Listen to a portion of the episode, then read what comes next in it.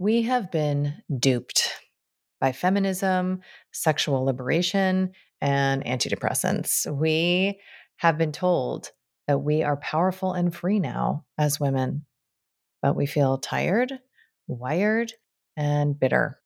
We're mostly eating right, exercising and meditating, wrangling to do lists, and arranging playdates. And yet there's a haunting hollowness beneath the huge complaints. What if I told you that there is a huge storehouse, a reservoir of energy inside of you that has not been tapped, that you could feel light and pulsing, excited and alive in ways that a wellness lifestyle cannot deliver? That you could trust yourself, that the world could feel safe, and that unexpected and expected delights could start to illuminate your path. No coach, therapist, doctor, or guru required. Just you learning to get real, present, and attentive with you. I feel like I'm here to matchmake your inner parts for the greatest love affair ever written. I want to help you learn first where you're buying eggs from the hardware store, which is the source of all pain. I want to help you master entering through the upset, which is the only spiritual practice you'll ever need and to get real comfortable putting on your villain crown, which is, in my opinion, the key to true power. And then you'll attune to your inner yes so you can live the life defined by the specific pleasure of who you are. I am so excited to announce my latest book called The Reclaimed Woman, which is available for pre order now so if you head to the link in show notes, you can learn more about bonuses, events, and companion offerings. And I cannot wait to see your gorgeous face on the path.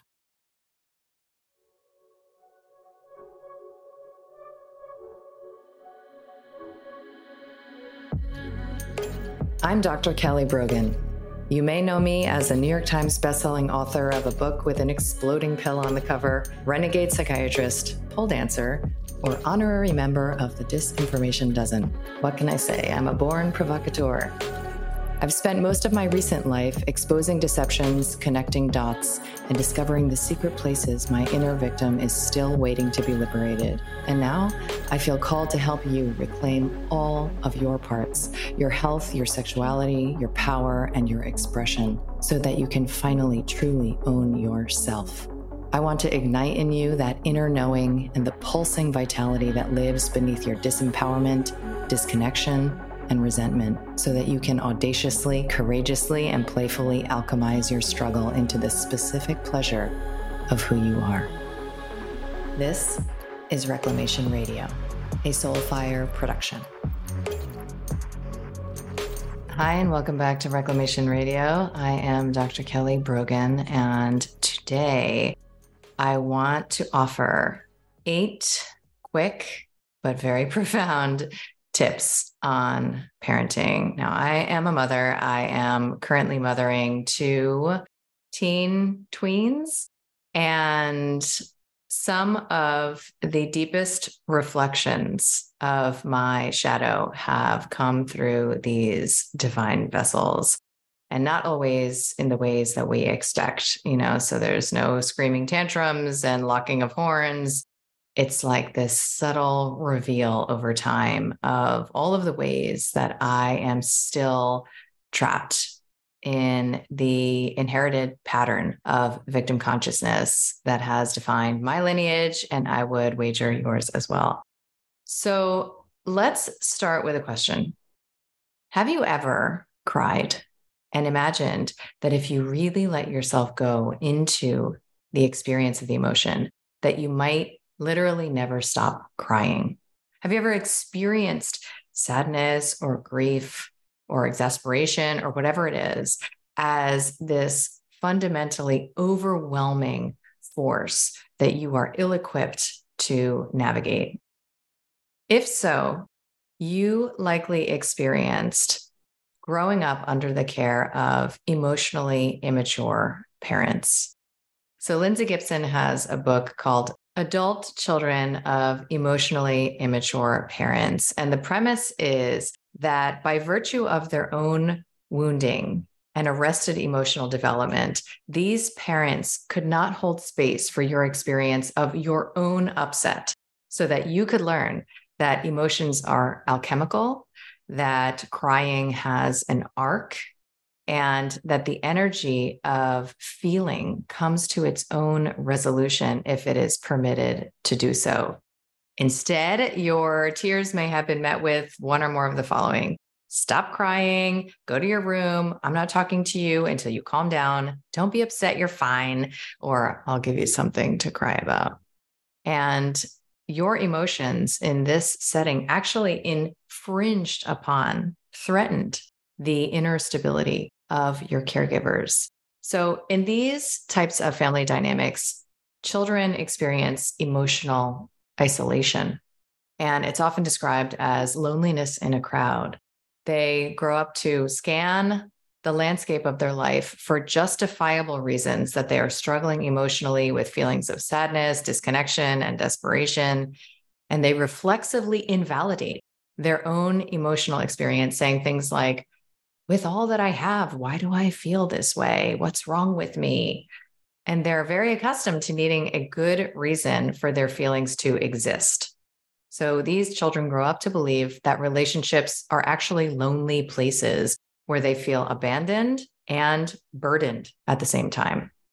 So if you have oriented towards your own emotional experience in this way, relationships become necessary to navigate through strategy and specifically defensive and self protective strategy and require vigilant suppression of vulnerability, sometimes even awareness of vulnerability, including tender emotions like grief or shame, and necessary tactics for control.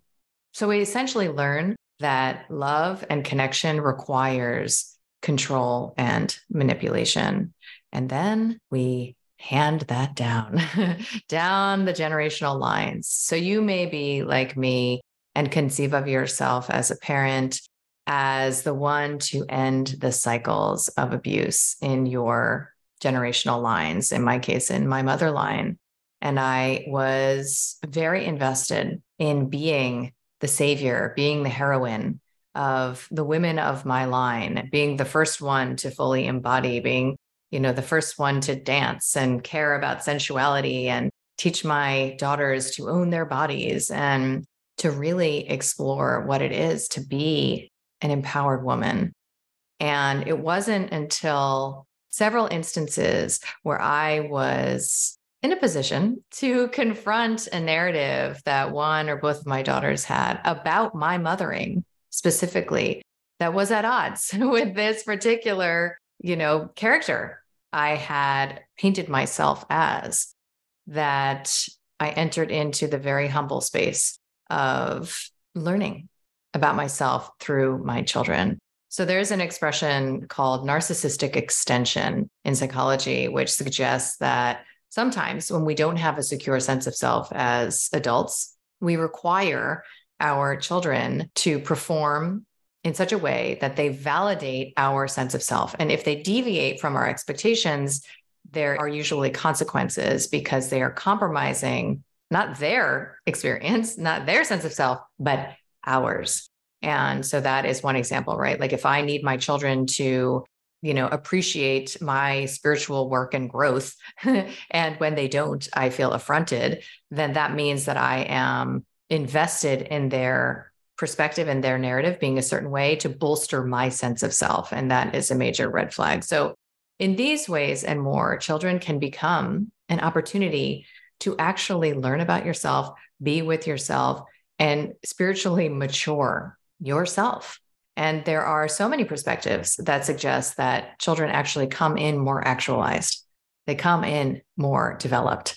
And when we interfere with that, when we emotionally impose upon them, restrict them, and abuse them, that there is then an experience that ensues of reclamation required for them to get back to the place that they were to begin with. I know this to be true. I know my daughters to be more evolved and actualized than I am at this stage in my life at their very young age. And of course, I have experience to draw from. However, as I have peeled away all of these reflexive layers, conditioned layers of I know best, I'm here to keep you safe, I'm here to ultimately control the parameters of your reality so that I feel okay. As I've done that work, I've really come to see them in quite a different light.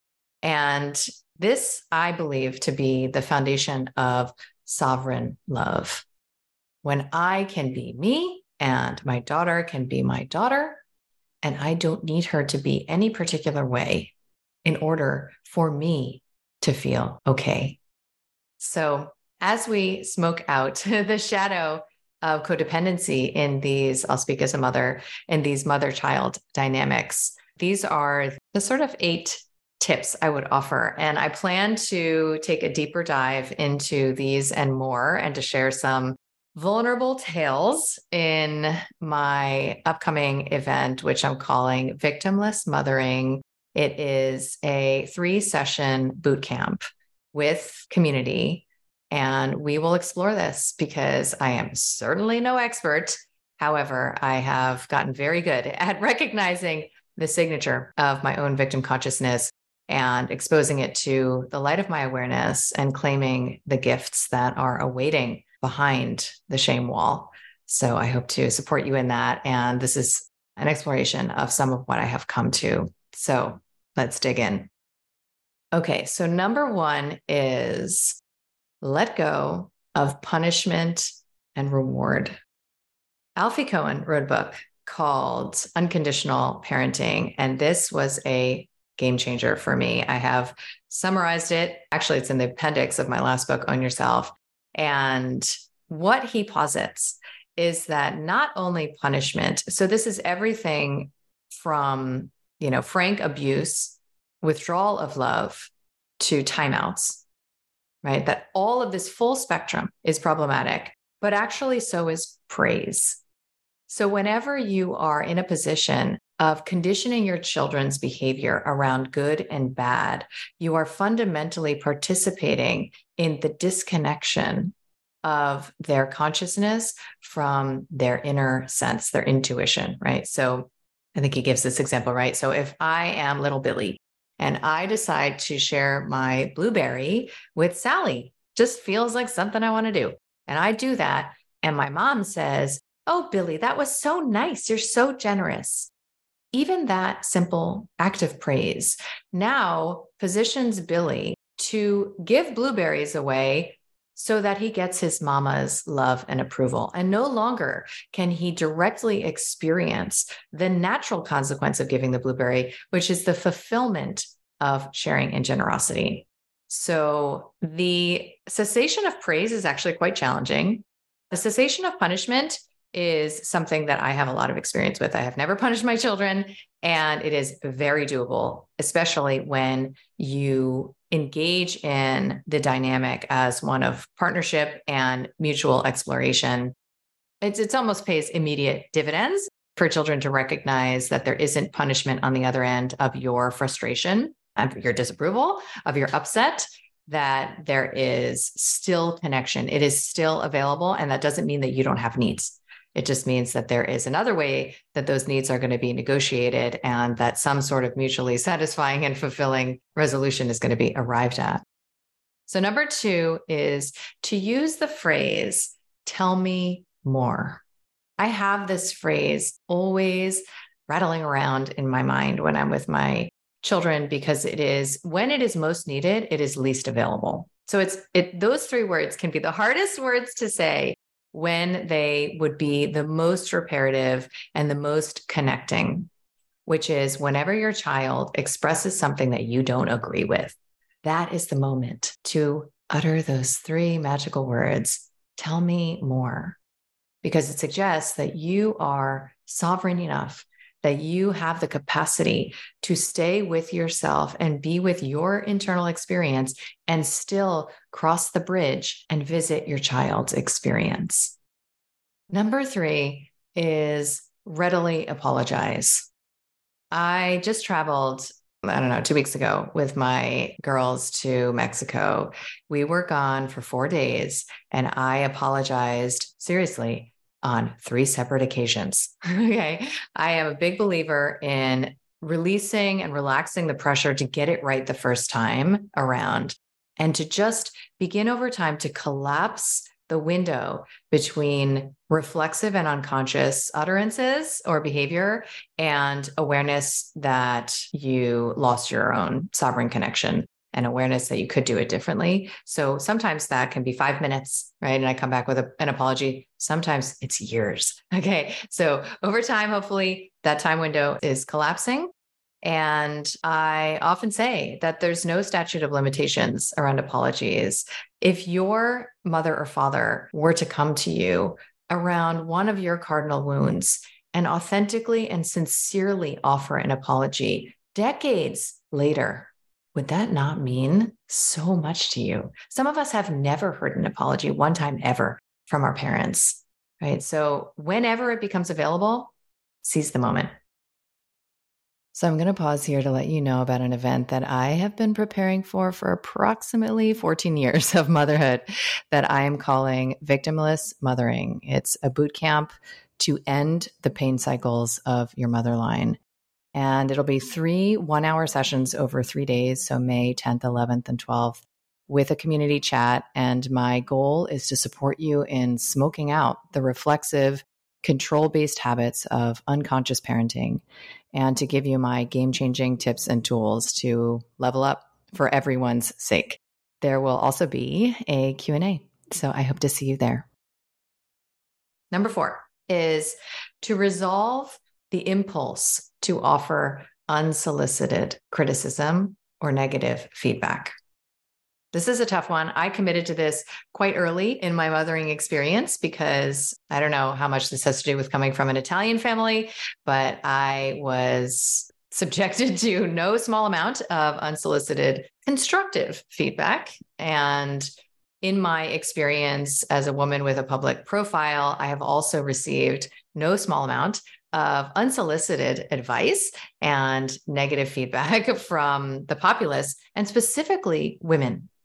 So, this impulse to correct that which you have not been solicited to correct is a control based and ultimately a fear based reflex because of your incapacity to be with your own discomfort around somebody being different from you. And that requirement that others share our reality is exactly what we are attempting to unknit here so that we can experience sovereign love. And the commitment to wait until your child, of course, this applies more to, you know, verbal children and teens and tweens and, and adult children, right? To wait until your child asks for your opinion before you offer your feedback on how, you know, their hair or clothes look, you know what you think of their friends and you know what you think of their you know approach to learning or their hobbies or whatever it is is an extremely powerful discipline to cultivate. Okay number 5 i read this somewhere thankfully very very long ago when my children were little which is talk to your children the way you would talk to a friend. There are so many ways that parents speak to children that are absolutely ridiculous ways to relate to another human being, right? Like, would you ever say to your friend, like, snap at your friend, like, don't do that. Your stuff is in my way. Or like, hurry up and finish. We have to go. Or why do I have to keep telling you this? Right. Like, we speak to our friends with certain social parameters that should also be applied to the way that we speak to our children. Now, I am not really like a kid person. okay. I don't know. Like, I always have spoken to my children as if they are adults, probably because I had no, you know, awareness that there was another option. And I'm glad for it because I never baby talked them and I never have, well, I shouldn't say never, I don't know, perhaps I have, but I have not commonly, not frequently spoken to them in these ways that adults speak to i mean just walk around a supermarket and listen to the average adult speaking to their child there is a disrespect a dehumanization and really it's it has the the energy of like a prison guard, the way that some of us are speaking to our children. And so if you run every utterance through this filter of like, would I say this to a friend? Would I speak to a friend this way? Odds are there are fewer things that will be said. okay. All right. So next is number six is something I am deeply exploring in my process right now and that I plan to take a deeper dive into in this boot camp, which is the shadow of holistic health activism and awareness. So, when you wake up to how important your choices are around diet, around detox, around consumerism, there is this sense that if you don't engage in these awakened choices, something horrible is going to happen right? And this is how we can get you know sometimes it's even called orthorexic right? We can sometimes get so neurotic about the way that we eat. We can get so controlling and dogmatic about you know our water filters and our emf mitigators and our non-toxic beauty products that the energy of mistrust of the body is actually at the same tenor as if you thought your body was a machine that is likely to break down and who cares if you throw all sorts of toxic shit into it. And I speak from experience on this subject. So, when we have children and when we feel that we know best about, you know, the gluten dairy free organic diet and the natural beauty products and the filtered water, we can struggle as parents to invite our children into the devotional space of self care and self love that is eating, buying, and behaving this way, right? We can fail to invite them. And instead, we can set up a conditional grid of approval that is no different from the emotionally insecure attachment that we experienced around so many other matters related to our behavior as children. So, if my children get love from me when they choose the right thing off the menu or, you know, they have the right, you know, products that they're attracted to or called to, or when they go to the birthday party and they elect not to eat the cake and they're, you know, checking me out to see if I'm watching, you know, that they're not going to eat it because it's not gluten free and they want to make sure that they get credit and love points from me. How is that actually different than the good and bad conditioning that leads to this emotionally insecure mess that so many of us are in? So, an awareness around navigating how to explore inspiring our children to make these choices and not using health consciousness as a means to control and oppress our children, I think is one of the greatest challenges that those of us in this wellness space, if you will, are, are facing. Okay, number seven is to ask two questions of your children as they are growing up. And there are different ways to make these questions simpler language for younger children. However, the sentiment is, you know, is quite clear. So the first is Is there anything that I did to upset you that you still feel upset about?